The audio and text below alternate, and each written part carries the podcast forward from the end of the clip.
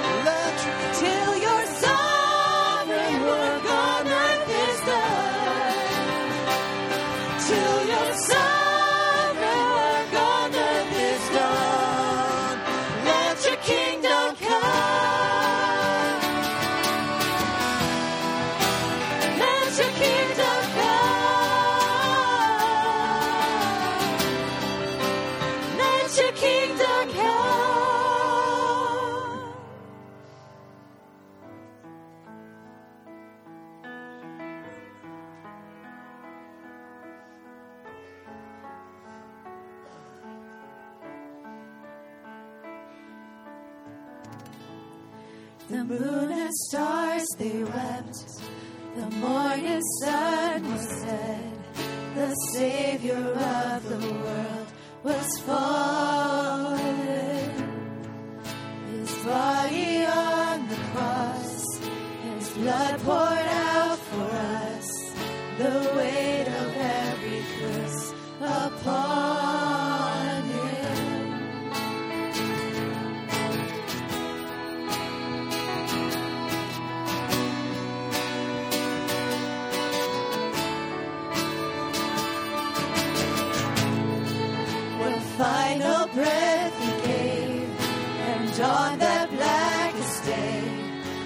Son of God.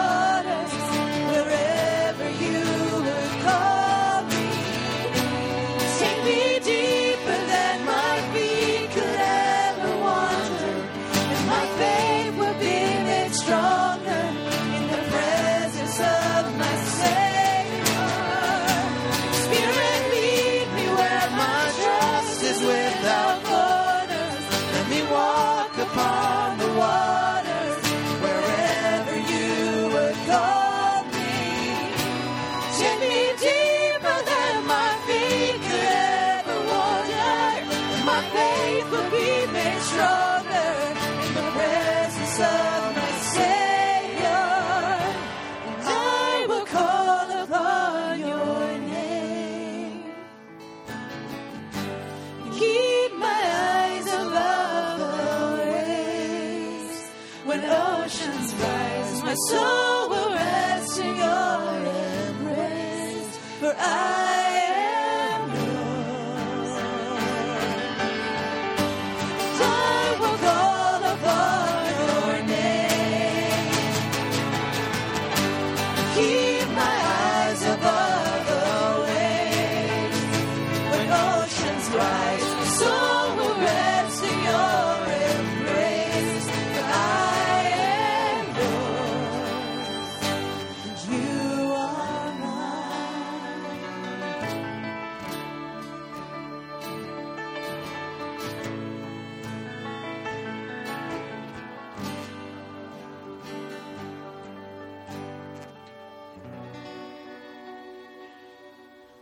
thank you for your loving kindness to us and for your mercy. Be glorified in our worship today. We ask this through Christ. Amen. Please be seated.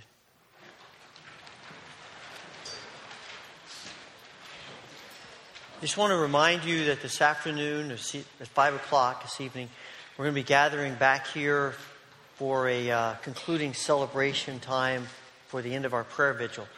Uh, these last three weeks, we've been praying together, and it's an opportunity for us to come together. We'll sing, we'll pray, give opportunity to share some of uh, your stories, some things that God may have spoken to you about. And uh, so we hope you'll join us here at 5 o'clock tonight here in the sanctuary. I'm going to ask the ushers to come and uh, take the offering now.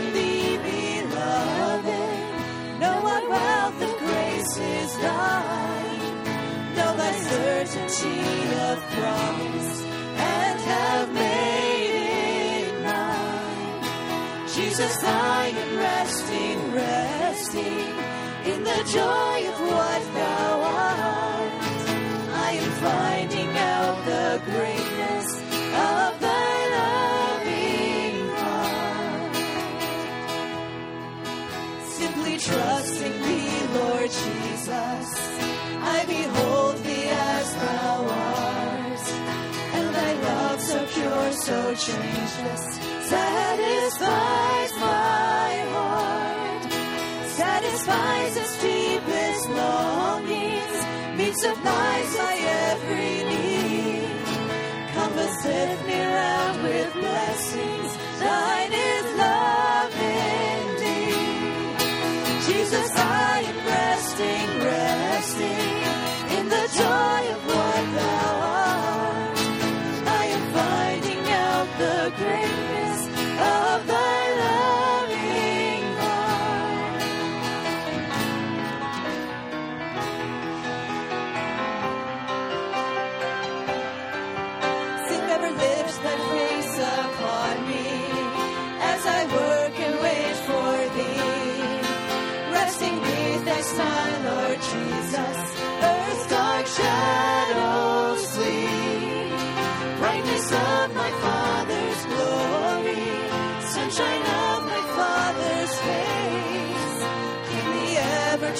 resting, fill me with thy grace. Jesus, I am resting, resting in the joy of what thou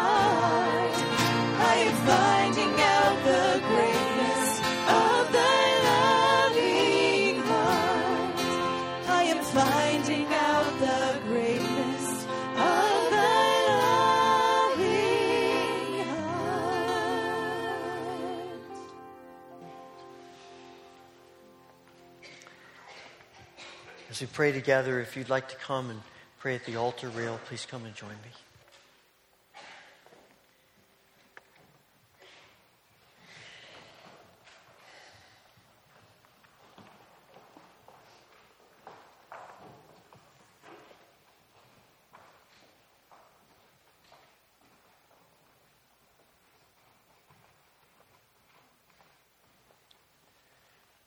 Father, it is an awesome thing to hear your call to come to you and to rest in you.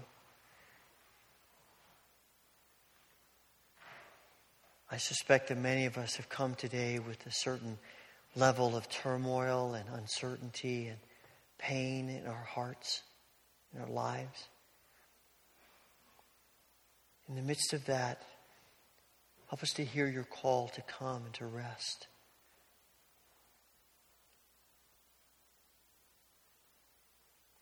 Father, we pray for your gracious presence in all of us as we are dealing with stuff today. We think particularly of people who are grieving this morning. Paul Young and his family, Diane Emmons and her family at the death of her mother. And for others on our hearts and minds, we pray for comforting grace. Lord, we pray for all who are struggling with illness, pain. For Vesta Mullen and Tim Nichols, Bruce Brenneman, Bill Roski, Bev Rett, Micah Christensen, Linda Roth, Alton Shea, Isla Shea, Dick Gould and Edna Howard and Crystal Blake and Emily Crickler. For others who may be on our hearts and our minds today, we ask your healing grace in each of their lives, their bodies, their souls, their spirits. Father, we pray for our world. We think of the world close to us. We see this food that's been brought this morning, and we thank you for it. And for other food that's been brought in days and weeks ahead and throughout the year. We're grateful for the way you've blessed us to have food to share. Our hearts are burdened for people who don't have enough food. We pray that you will take what has been given. Help us as we distribute it to distribute it in your love and your grace, and may it meet needs, very practical needs in people's lives.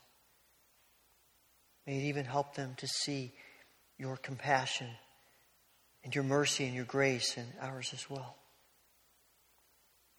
Father, we pray for a little further out, and we think of people in Buffalo and the difficulties they're experiencing from the snowstorm and now the thawing and flooding.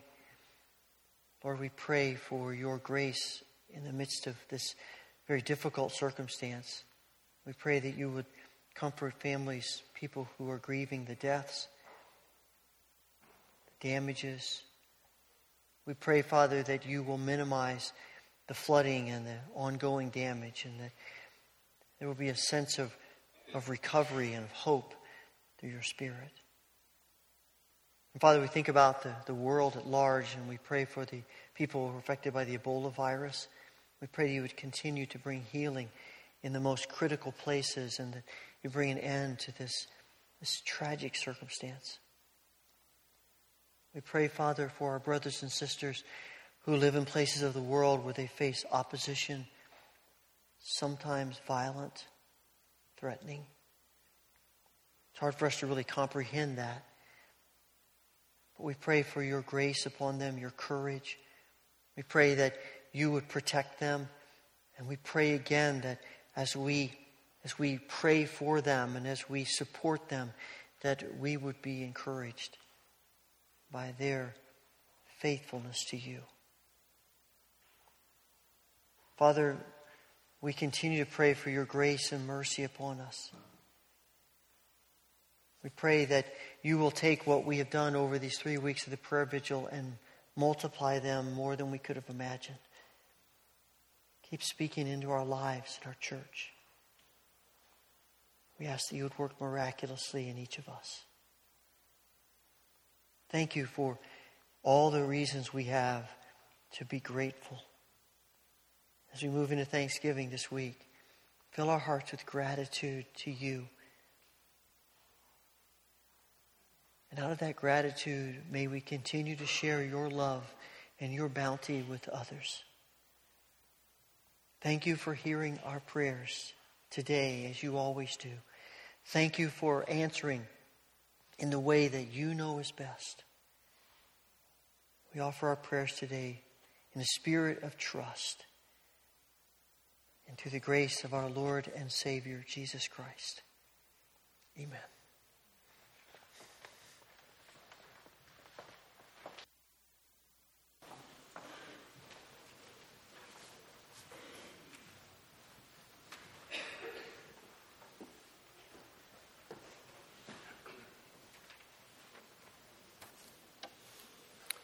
Our scripture this morning is from the book of Romans, chapter 12. I will be reading from the New International Version.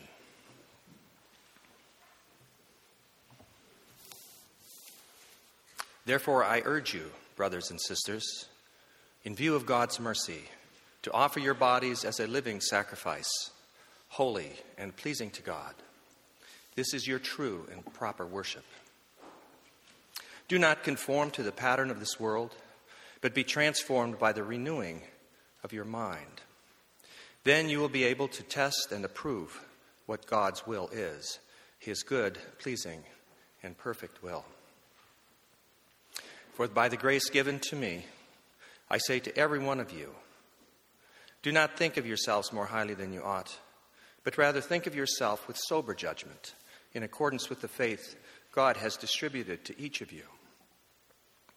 For just as each of us has one body with many members, and these members do not all have the same function, so in Christ we, though many, form one body, and each member belongs to all the others. We have different gifts according to the grace given to each of us. if your gift is prophesying, then prophesy in accordance with your faith.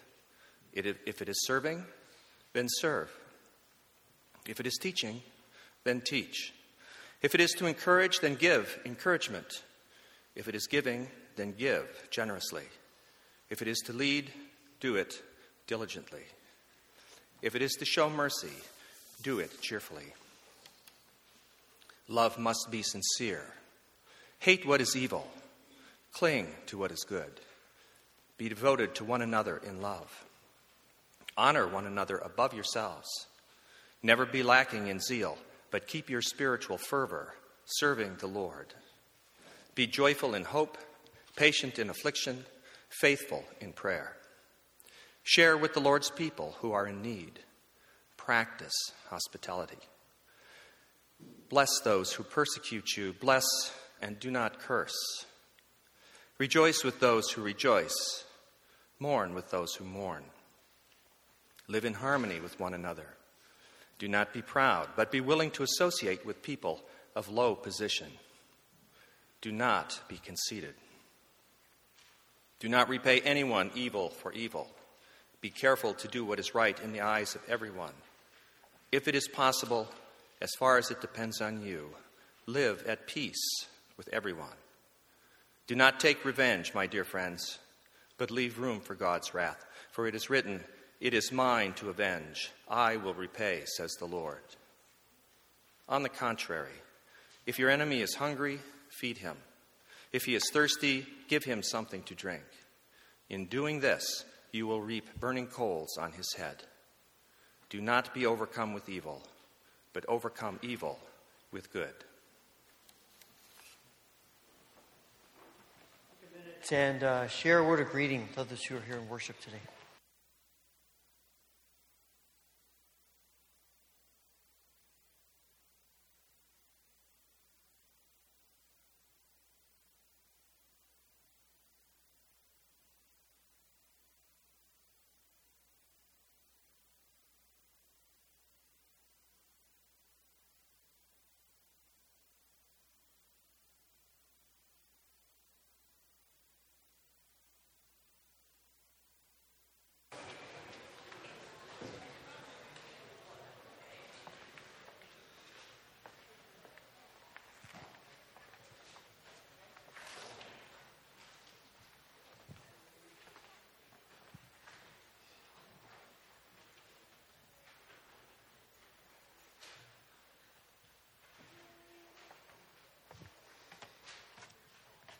One way or another, these are the kinds of questions that you asked about the will of God.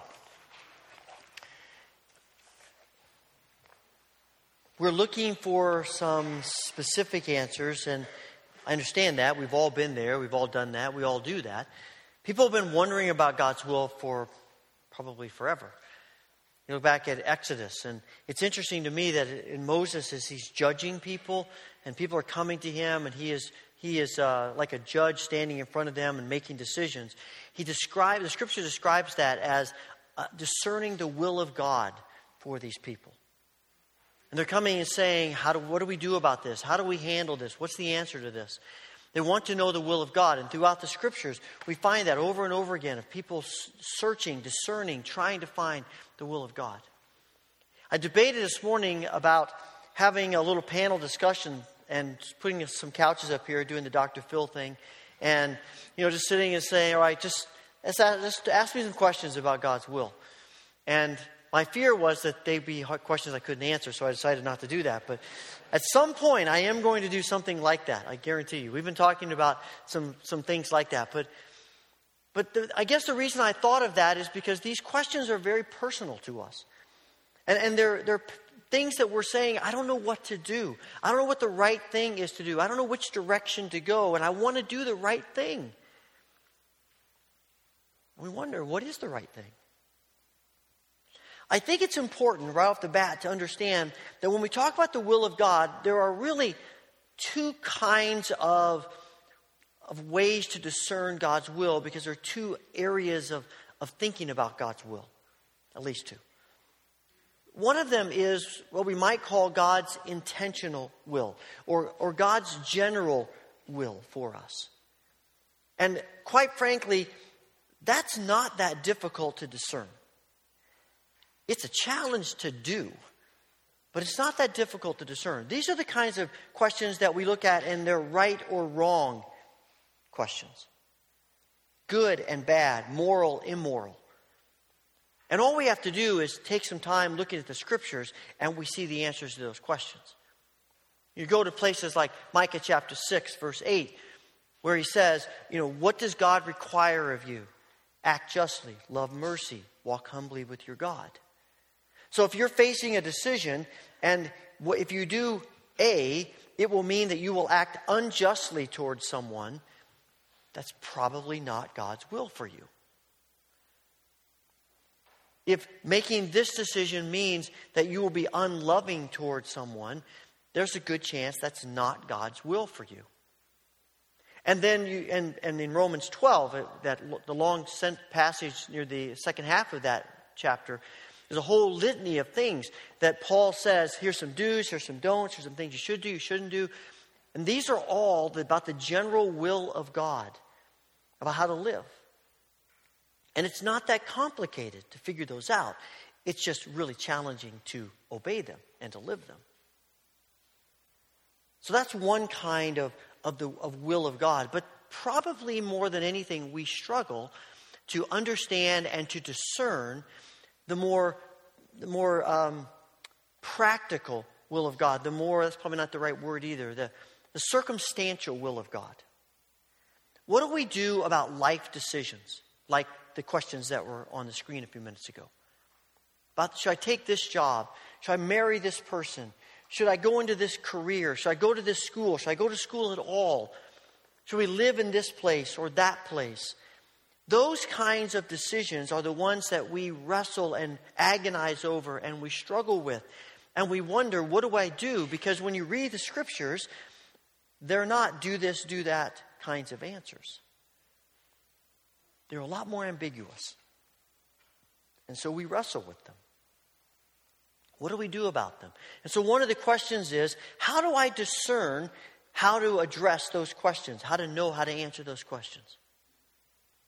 Well, I think God has given us some tools for that, some resources that He's made available to us. One of them is our interests, our gifts. What do you like to do? You know, sometimes we, we wrestle should I go into this profession or this career? What do you like doing? Do it. Should we live in this place or that place? Where do you want to live? Live there. You know, I, I think that God gives us these, these uh, resources and, the, and these, this joy in us. See, sometimes we have a, I think we think God's will is intended to confine us and is intended to make life miserable for us. We won't admit that, but something in the back of our minds feels that way. But the truth is, Paul says at the beginning of Romans 12, God's will is good, pleasing, and perfect. He wants good for us. He wants what's best for us. He wants to bring joy to us. Uh, Jeremiah, God says to Jeremiah, I know the plans I have for you, not to harm you, but to prosper you, to bring joy to you, to bring fulfillment to your life. And Jesus says to his disciples, I've told you all this stuff. I've lived all this in front of you. Why? So that your life will be filled with joy. And somehow we've gotten this thing twisted up and we think that we equate the will of God with pain and negative stuff and I have to do what I don't want to do. But that's not the will of God. The will of God is for us to live in fullness and in joy and in peace and everything positive we can think of.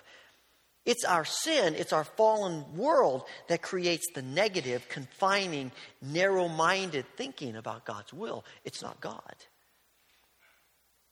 Isn't it interesting that in the, in the Garden of Eden, God gives to our first parents one little thing that they can't do, and everything else they're free to do.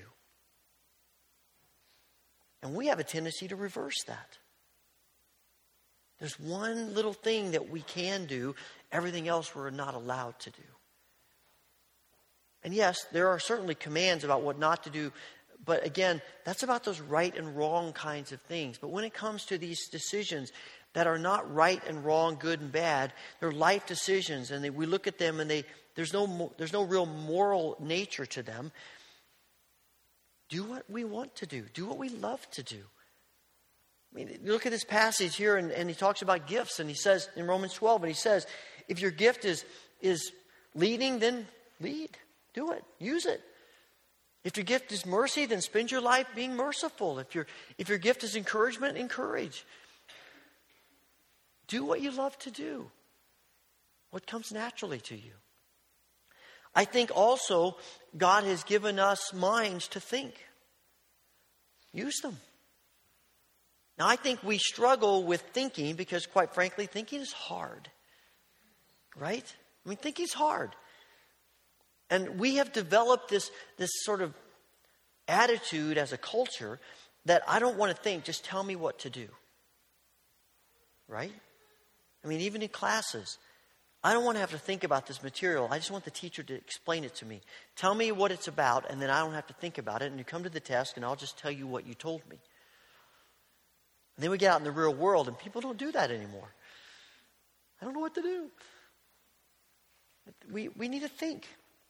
And I know thinking is hard and it's demanding of us, but God's given us a mind to think. And that's where, you know, you write out a list pros, cons, good, bad.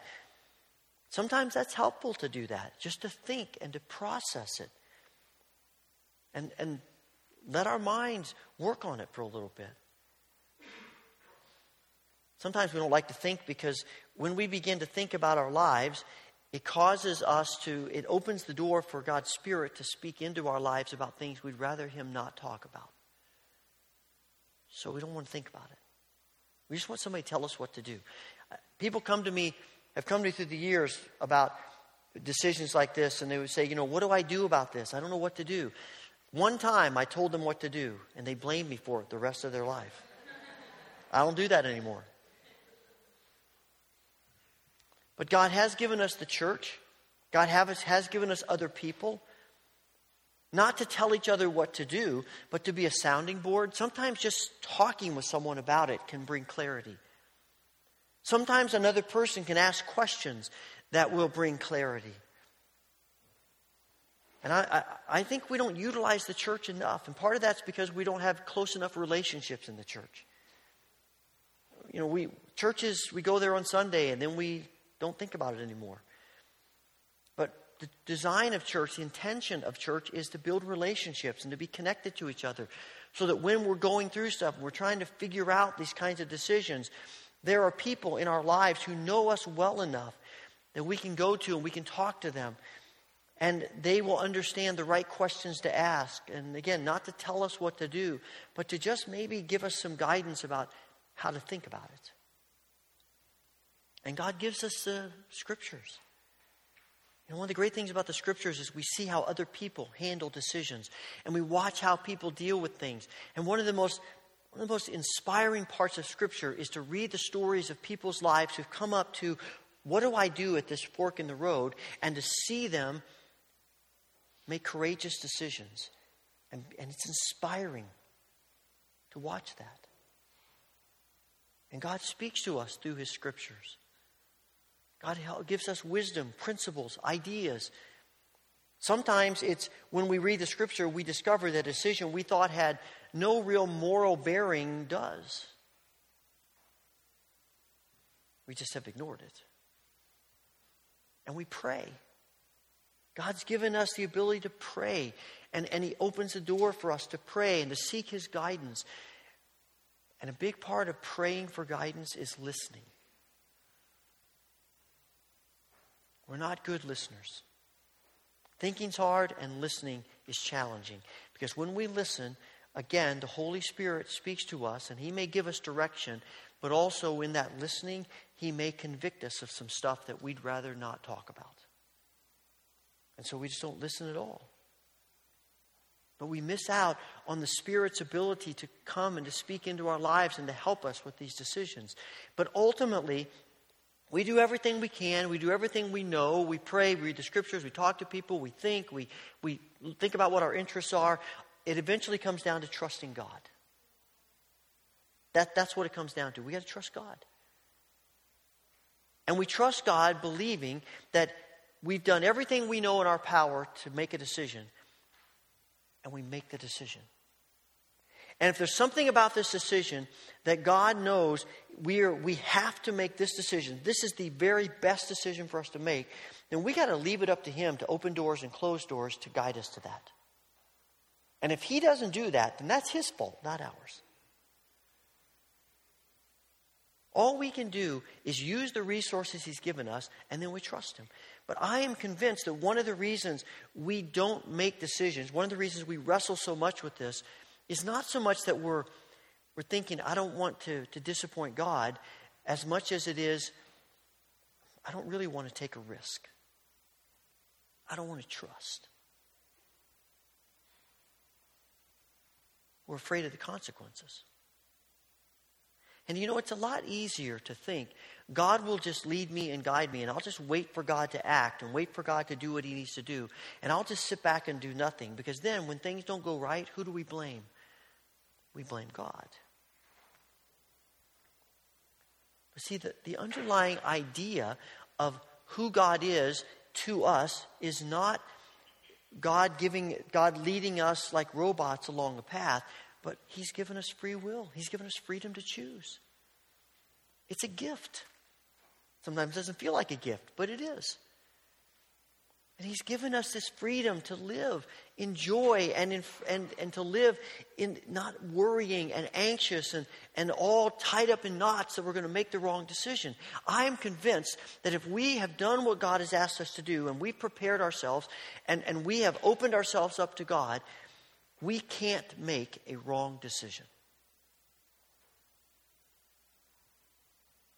Now, that doesn't mean that every that if we make a decision, everything's going to be perfect. Have you ever made a decision and it all ended up perfect? I've never had a decision that always went perfectly. That's not real life. But see, we tend to judge our decisions based on whether things are perfect or not. Somehow in our heads, we have this perspective that there is this golden decision out there. You know, it's sort of like we, are playing this cosmic let's make a deal game that we got to make sure we choose the right curtain. And if we choose the right curtain, we win the big prize and everything's awesome.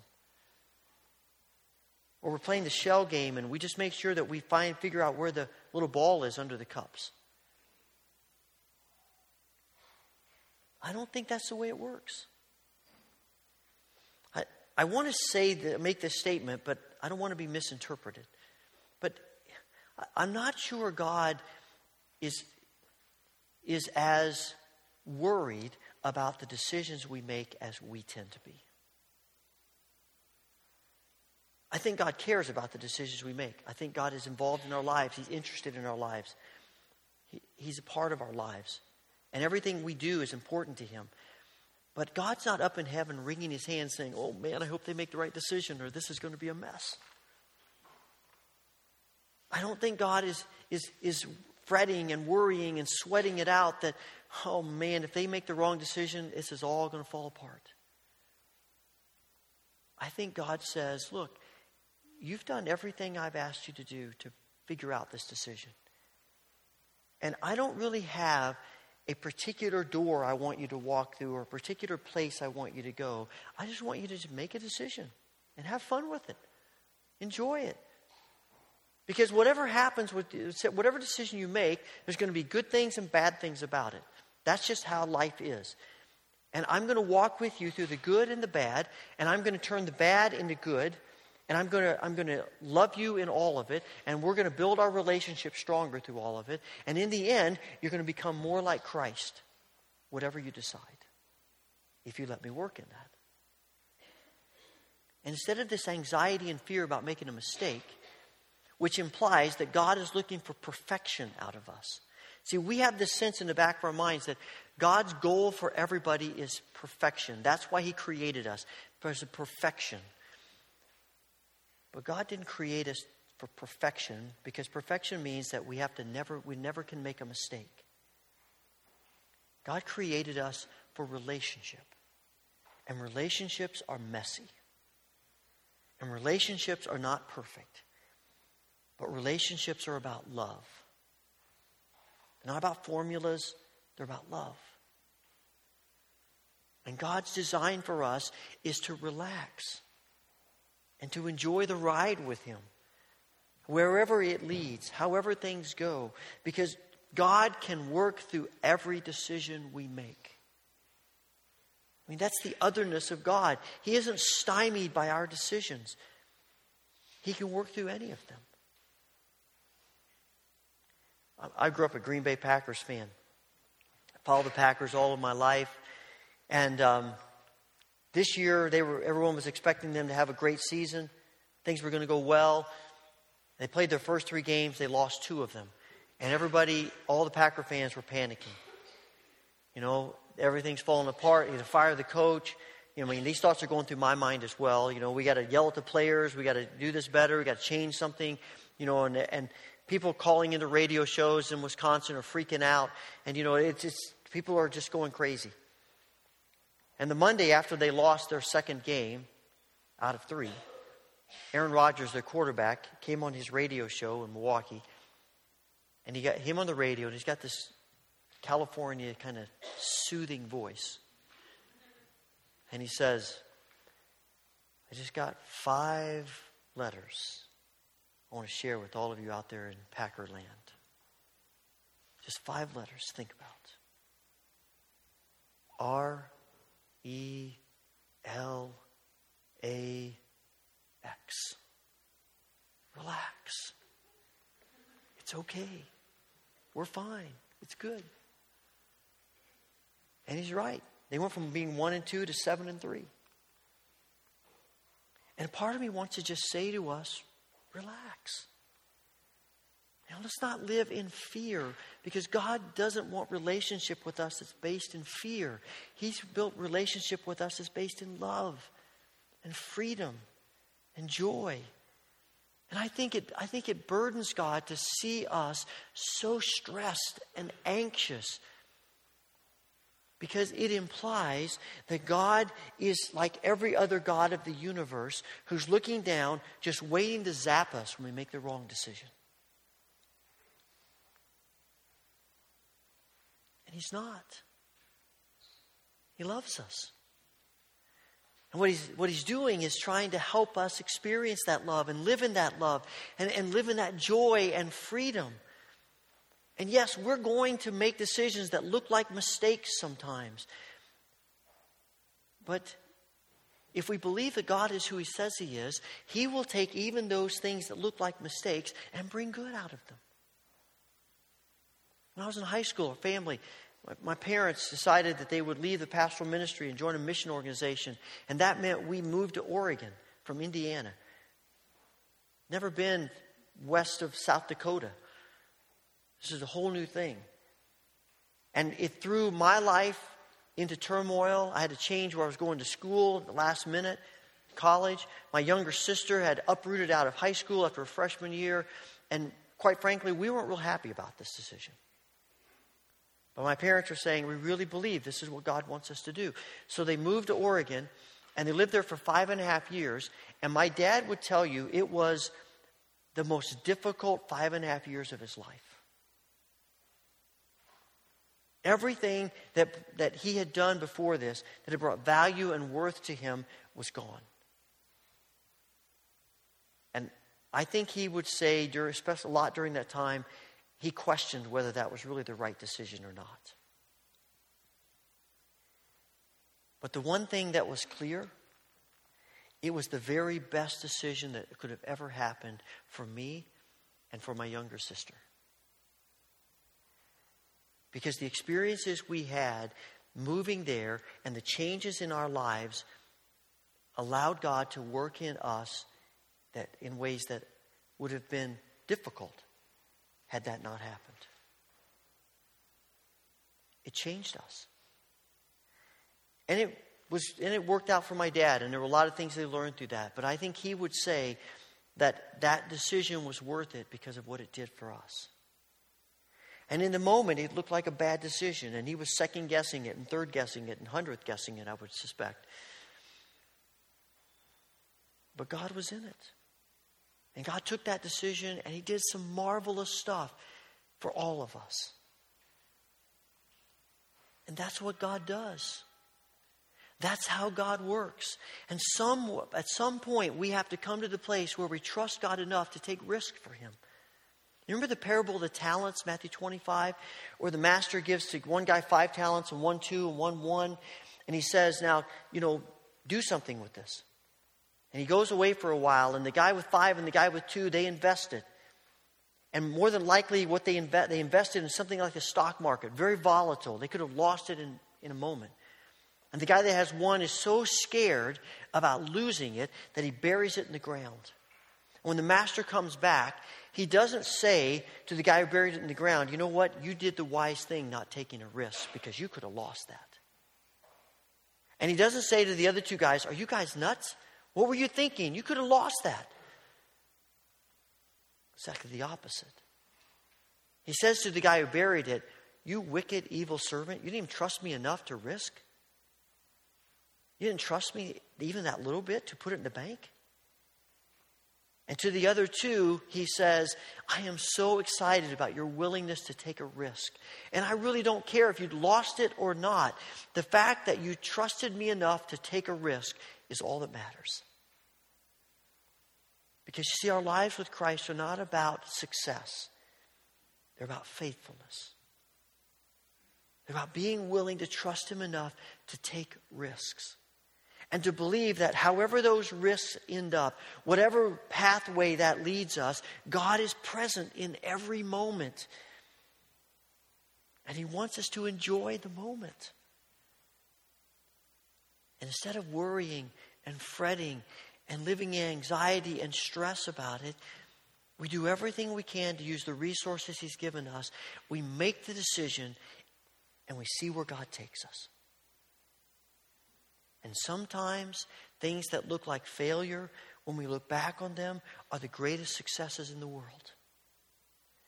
And some things that immediately look like success, we look back and think, you know what? There were things about that that probably would have been better and could have been different.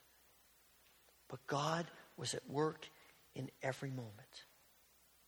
What it really comes down to is not some kind of formula but it's about surrendering our lives to Him.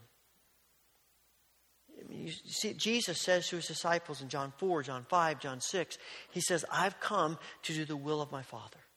Everything about my life is doing the will of my Father. That's, what I, that's why I'm here, to do the will of my Father. And ultimately, that, that culminates on the, on the cross, in the, in the garden before he goes to the cross when he prays, Father, not my will, but your will be done. That's it. That is what it's about.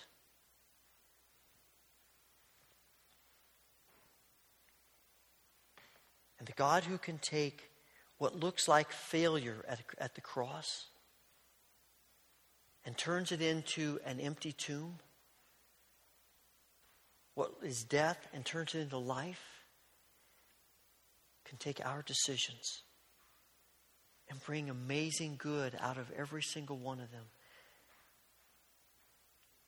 And we come today and we come to this table today because we believe God can do more than we could dream or imagine. We believe that God is with us and He's at work in us, and He's simply wanting us to trust Him and to find in that trust joy and peace and life and His presence. It really comes down to really not the question, how do I know God's will? But really the question maybe should be, when I have discerned what seems to be God's will, do I trust Him enough to do it? Heavenly Father, we thank you for your grace and mercy to us. Thank you for being with us in every moment of our lives and for giving us joy and freedom to live for you. Father, I pray that as we come to this table, that you will pour out the abundance of your blessing on the bread and the cup.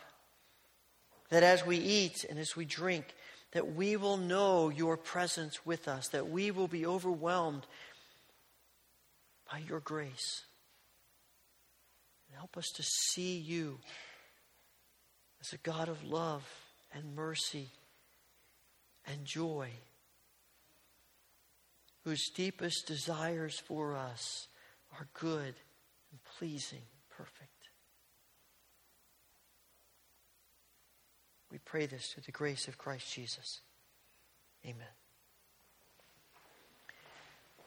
On the night that Jesus was betrayed, meeting with his disciples, he took bread. He gave thanks to the Father in heaven and he broke it. And he gave it to his disciples, saying, Take, eat. This is my body, which is broken for you. Do this in remembrance of me. And on the same night, he took the cup. Again, he gave thanks to the Father in heaven and gave it to his disciples, saying, Drink from this, all of you. For this is my blood of the new covenant, which is shed for your sins and the sins of all people.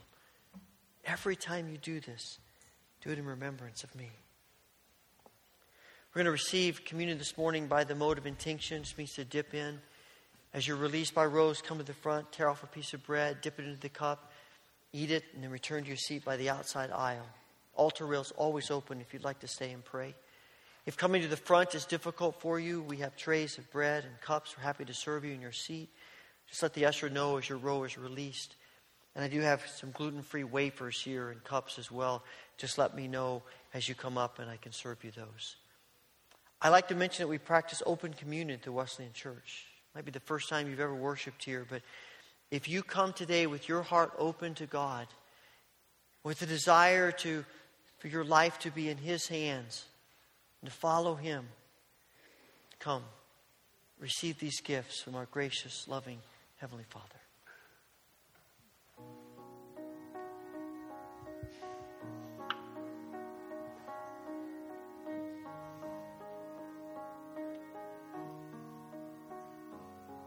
You dwell in the songs that we are singing, rising to the heavens, rising to your heart, your heart.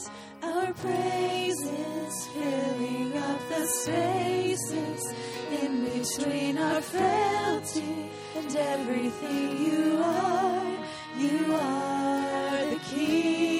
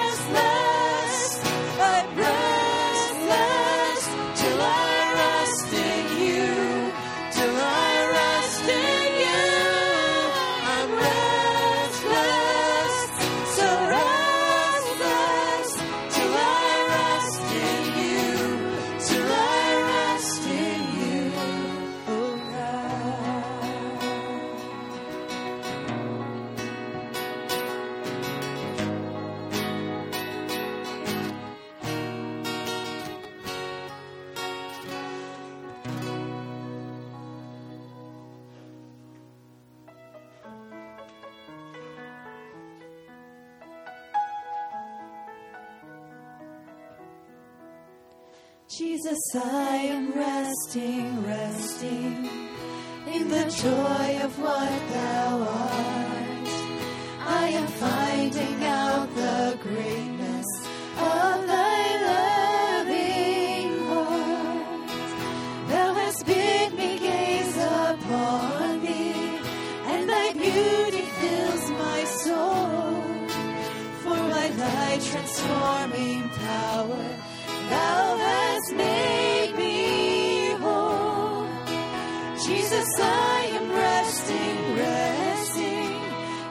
joy.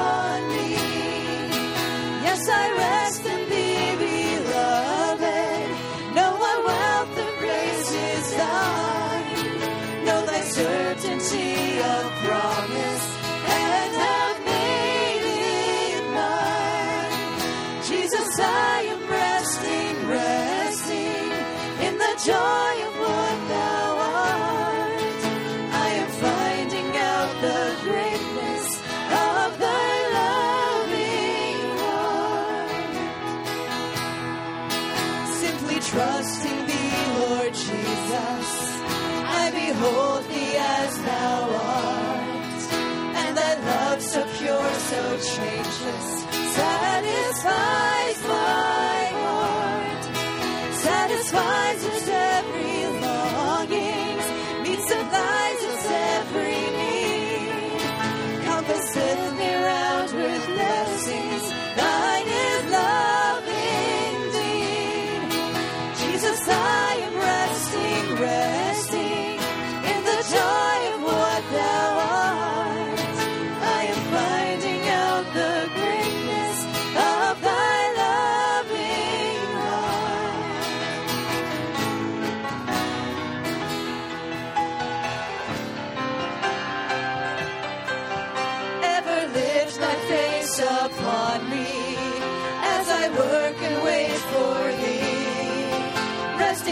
Neath thy smile, Lord Jesus, earth's dark shadows flee.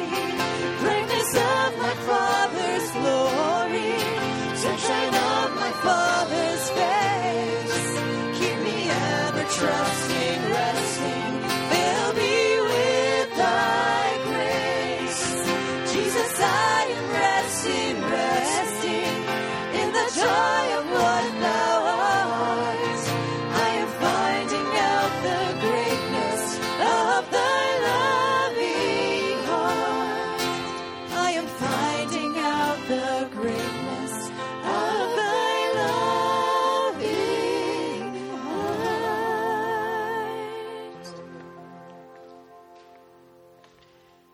grace of the Lord Jesus Christ, the love of God, and the fellowship of the Holy Spirit be with you now and forevermore. Amen.